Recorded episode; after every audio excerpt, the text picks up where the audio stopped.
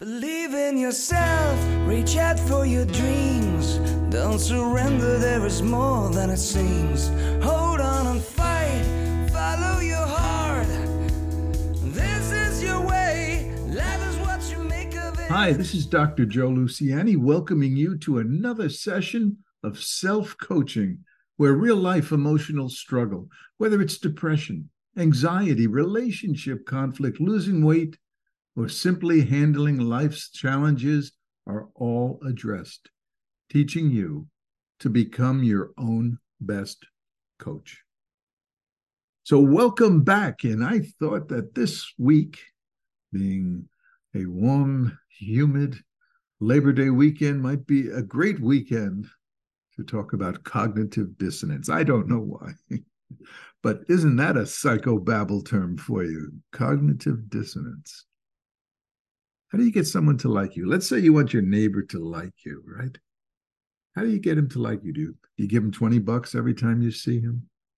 Tell him how great his new lawnmower mows that lawn? What, what do you do to get him to like you?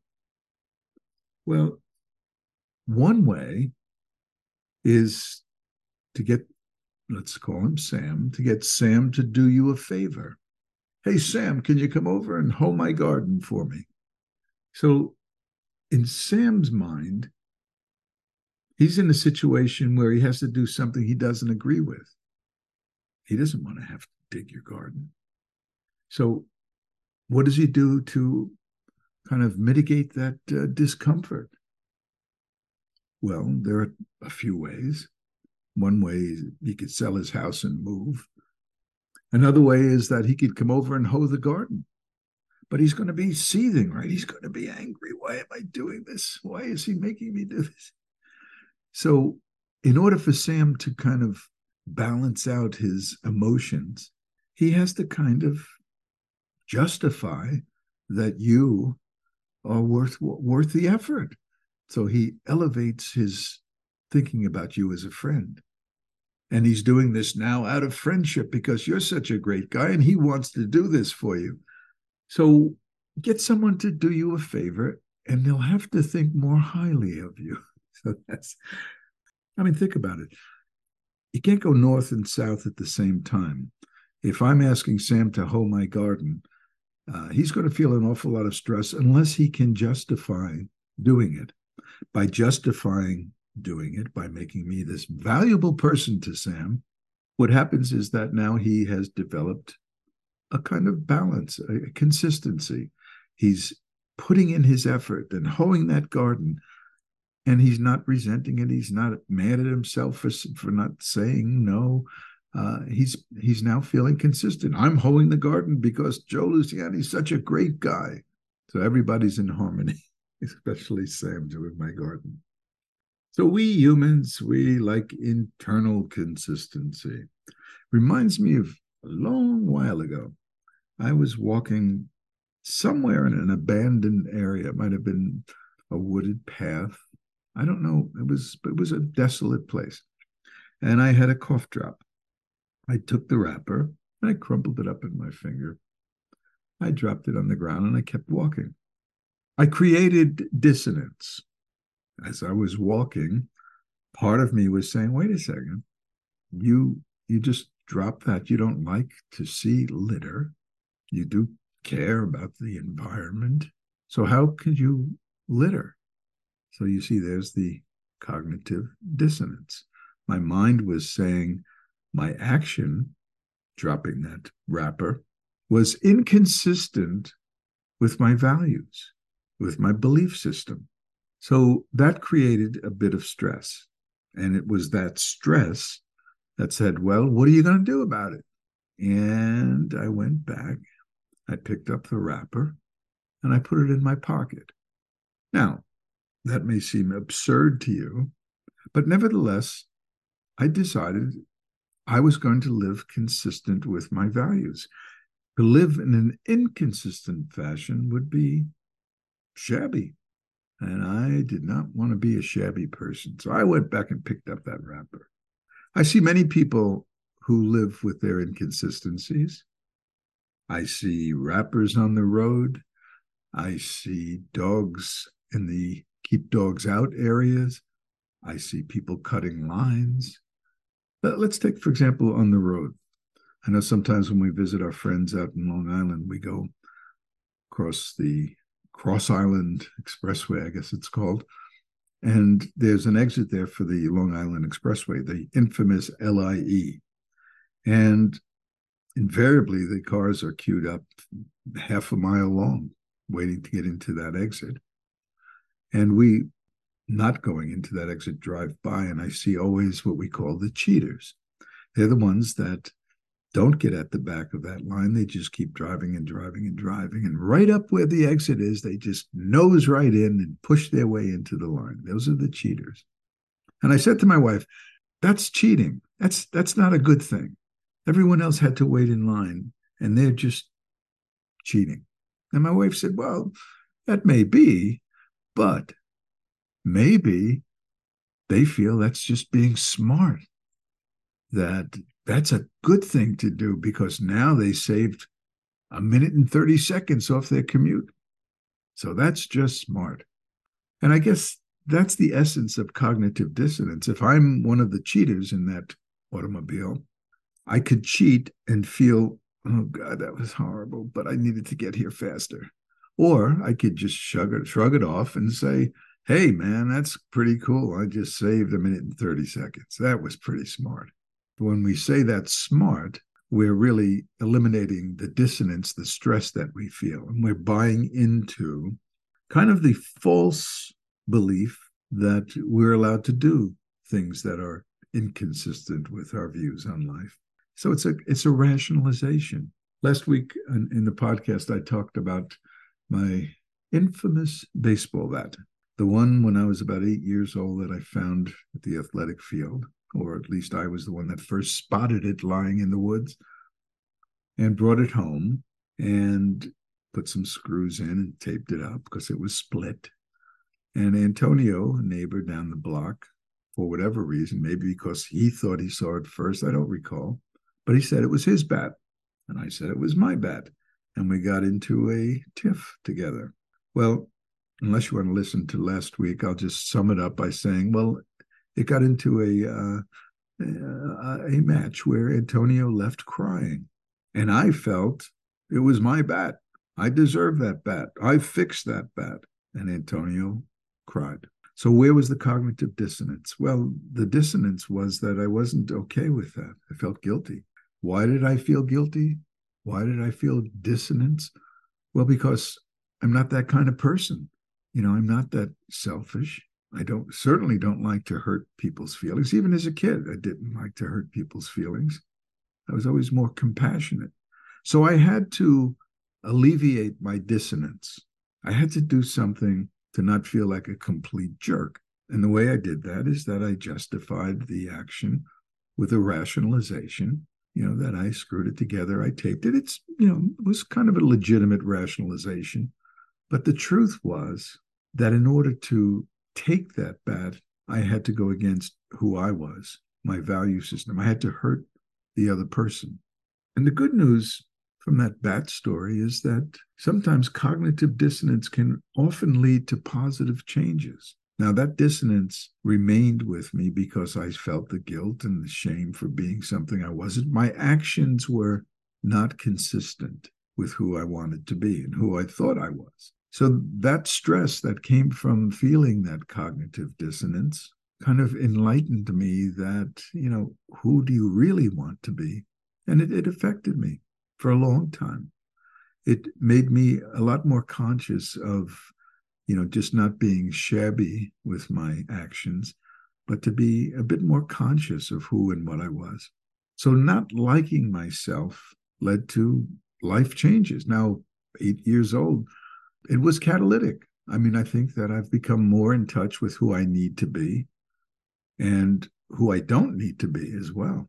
So we can learn from the dissonance because the dissonance gets us in touch with the schism between who we are, you know, the beliefs, the values, the ideas, and also how we act. And when there's inconsistency, if you kick that can down the road and just go on rationalizing and becoming one of those cheaters, well, you don't learn too much, obviously, and you start to develop a kind of opaqueness to who you really need to be. So there is a distinct advantage to allowing dissonance, the stress of dissonance, to bring you to a place where you're you're beginning to question the dissonance that you're feeling.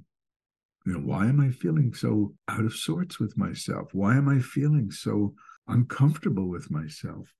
But these are good leading questions. And like me with the the wrapper on my cough drop, you can make some decisions to be more in line with who you need to be. Now, that alignment is critical because the more we become aligned with ourselves, the less friction we feel with ourselves. There is a consistency that brings about harmony. And this is why understanding cognitive dissonance is important because when you do things that are inconsistent with your values, you do have to either justify them or make some changes. And in order to avoid justifying cheating or littering or doing such things, we have to strive for psychological maturity. Now, what is psychological maturity? Well, it's it's really facing life head on. It's learning that if you want to be a certain type of person, well, you have to be a certain type of person. So you can't be a certain type of person sometimes and not another time. That inconsistency, yeah, you can get away with it. But ultimately, it erodes the quality of you, your personality, and your own sense of harmony. So being more consistent not only eliminates cognitive dissonance, but it also puts you in touch with your better self. You ever hear the term fake it till you make it? You know, behaviorally, I think that's okay. I mean, a lot of times we we tell clients act as if you like yourself and you know that kind of generates a kind of optimism you're playing the role like an actor or actress on the stage and what happens is you you kind of get a feel for being or acting that optimism acting as if can be a good behavioral technique for changing your behavior but when it comes to cognitive dissonance on the other hand it could be the ultimate rationalization well, you could save face if you believe it's necessary to uh, to fake it, to lie in order to one day make it. You say, well, it's okay if I step on a few toes because ultimately I'll be able to, you know, whatever it is. Yeah, it's okay if if it hurts a few people because it's going to get me to a place where I'll be able to help people. I'll fake it till I make it. It's like a politician who tells you not to believe your lying eyes. oh my gosh, don't let's not get into politics. But Another great example of this would be um, Elizabeth Holmes. You may or may not be aware of who she is. She was once the world's youngest self made female billionaire. She was just 19 years old when she dropped out of Stanford to start a company called Theranos.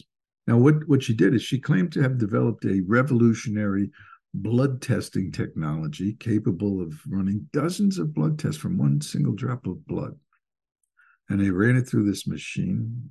She knew that she couldn't perform those tests, but she misled a number of people, from investors to patients. She faked it till she made it, and she made it right into prison. But you see, sometimes to resolve dissonance, we get into these hyper rationalizations, and maybe maybe we convince ourselves that it's okay, or as Shakespeare would say, and I, I dare to quote Shakespeare, or what a web we weave when we choose to deceive. And in this case, we deceive ourselves. We're saying that we believe one thing, but our actions are saying another thing. And that's okay because I have a rationalization for why my shabby actions can be justified. I don't know about Elizabeth Holmes. Maybe, maybe she believed that she was going to get it, but it wasn't there and she lied about it. She didn't have it. But in order to quell her dissonance, she had to buy time, which ran out. Now she's buying she's buying a lot of time right now. But let's take someone, let's take another example. Let's take a heavy smoker. Any addiction. Addictions are the worst when it comes to cognitive dissonance. They're the most difficult. Whether it's dieting or cigarette smoking or whatever it might be. They know they shouldn't be smoking, bad for their health, and that's where they experience dissonance.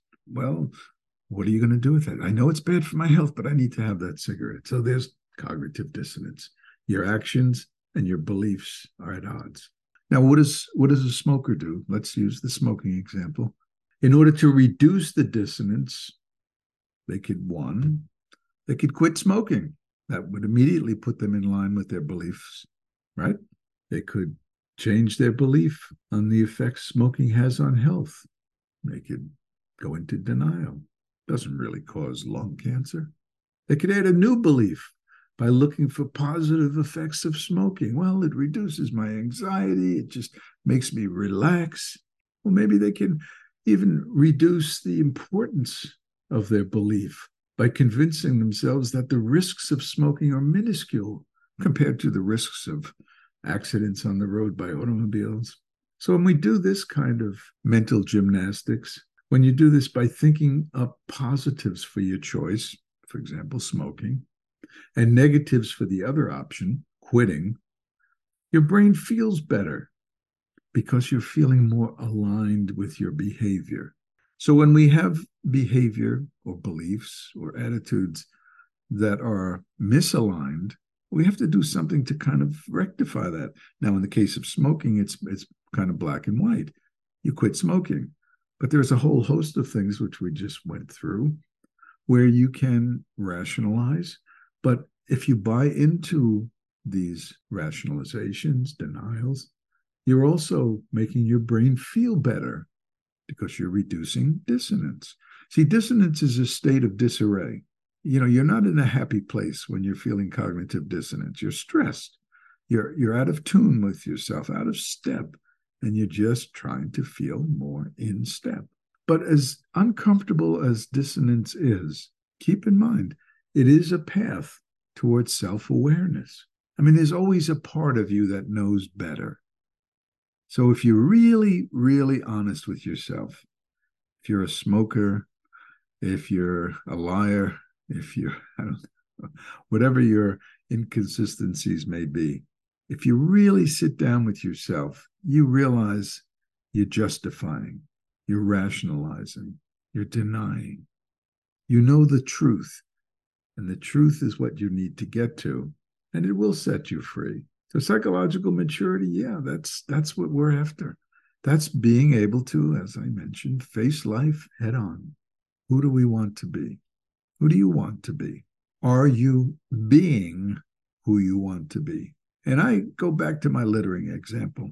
As they used to say in theater, there are no small roles, just small actors. And in psychology, there are no small accomplishments. They are cumulative and they matter. So, who do you want to be? You got to make that decision.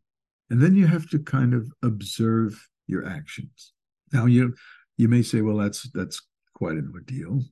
Well, keep in mind that this the one one area where cognitive dissonance can really help out because it creates stress. So when you feel the dilemma of being out of sync with your life, when like me with the bat just feeling guilty and shamed uh, you know that's an area where you can have insight so cognitive dissonance can get you in touch with the inconsistencies and can foster the awareness that's necessary for you to become the whole person that you want to be so you have to avoid taking the easy road What's the easy road? Well, denial, rationalization, or other forms of self deception. Maturity, I just have to say it again and again. Maturity demands that we face life. You know, it's that old child reflex I talk about every week that says that life is too hard to handle, that we don't want to have to do the hard things, to stop smoking, be a better person, work harder. It's not easy to face life. But that's what maturity is about. The child wants to escape.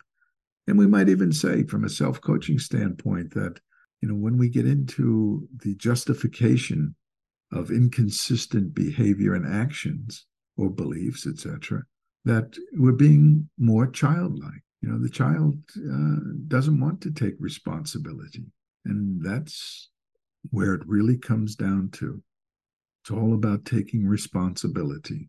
Now, we want to eliminate dissonance not by kicking the can down the road, but by taking responsibility for who we determine that we want to be. That's a big responsibility, obviously. Who do you want to be? Well, do you want to be an honest person? Do you want to be a good person, etc.? If that's what you want, then you have to take responsibility. Anything less is childish. You're just wishing you were a better person rather than becoming a better person. So, in conclusion, I would like to say that cognitive dissonance is an internal tool for building self awareness. And in order to live your life with purpose, with clarity, and with passion, you need these tools to understand when you're losing sight of your internal compass. What is that compass? Well, as we just mentioned, it's defining who you want to be. That's your north. That's your north star. So if you start heading south, use dissonance as a tool to keep redirecting yourself toward the north, towards awareness.